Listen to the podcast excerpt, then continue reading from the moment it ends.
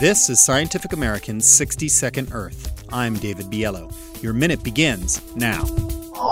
You know who you can't trust to report on government stewardship of the environment?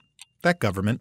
For years, Spain fudged its own fish catch numbers to protect the fishery business. In 2007, New Zealand cut a negative chapter from its State of the Environment report. When challenged, officials decided simply to stop issuing the report.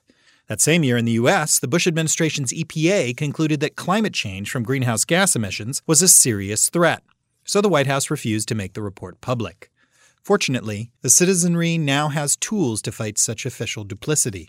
Smartphones, cheap satellite imaging, and crowdfunded enterprises have made oversight possible that was undreamt of by past transparency advocates, environmentalists, and other interested parties. That's the argument made by Yale University researchers in the journal Nature. It's the same team who previously used satellite-derived estimates to point out that New Delhi has smog as bad or worse than Beijing. A wide range of smartphone apps could allow citizens to do everything from monitoring air and water quality to tracking ocean plankton populations from space.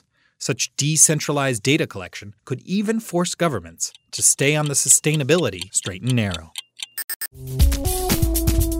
Your minute is up. For Scientific American's 60-Second Earth, I'm David Biello.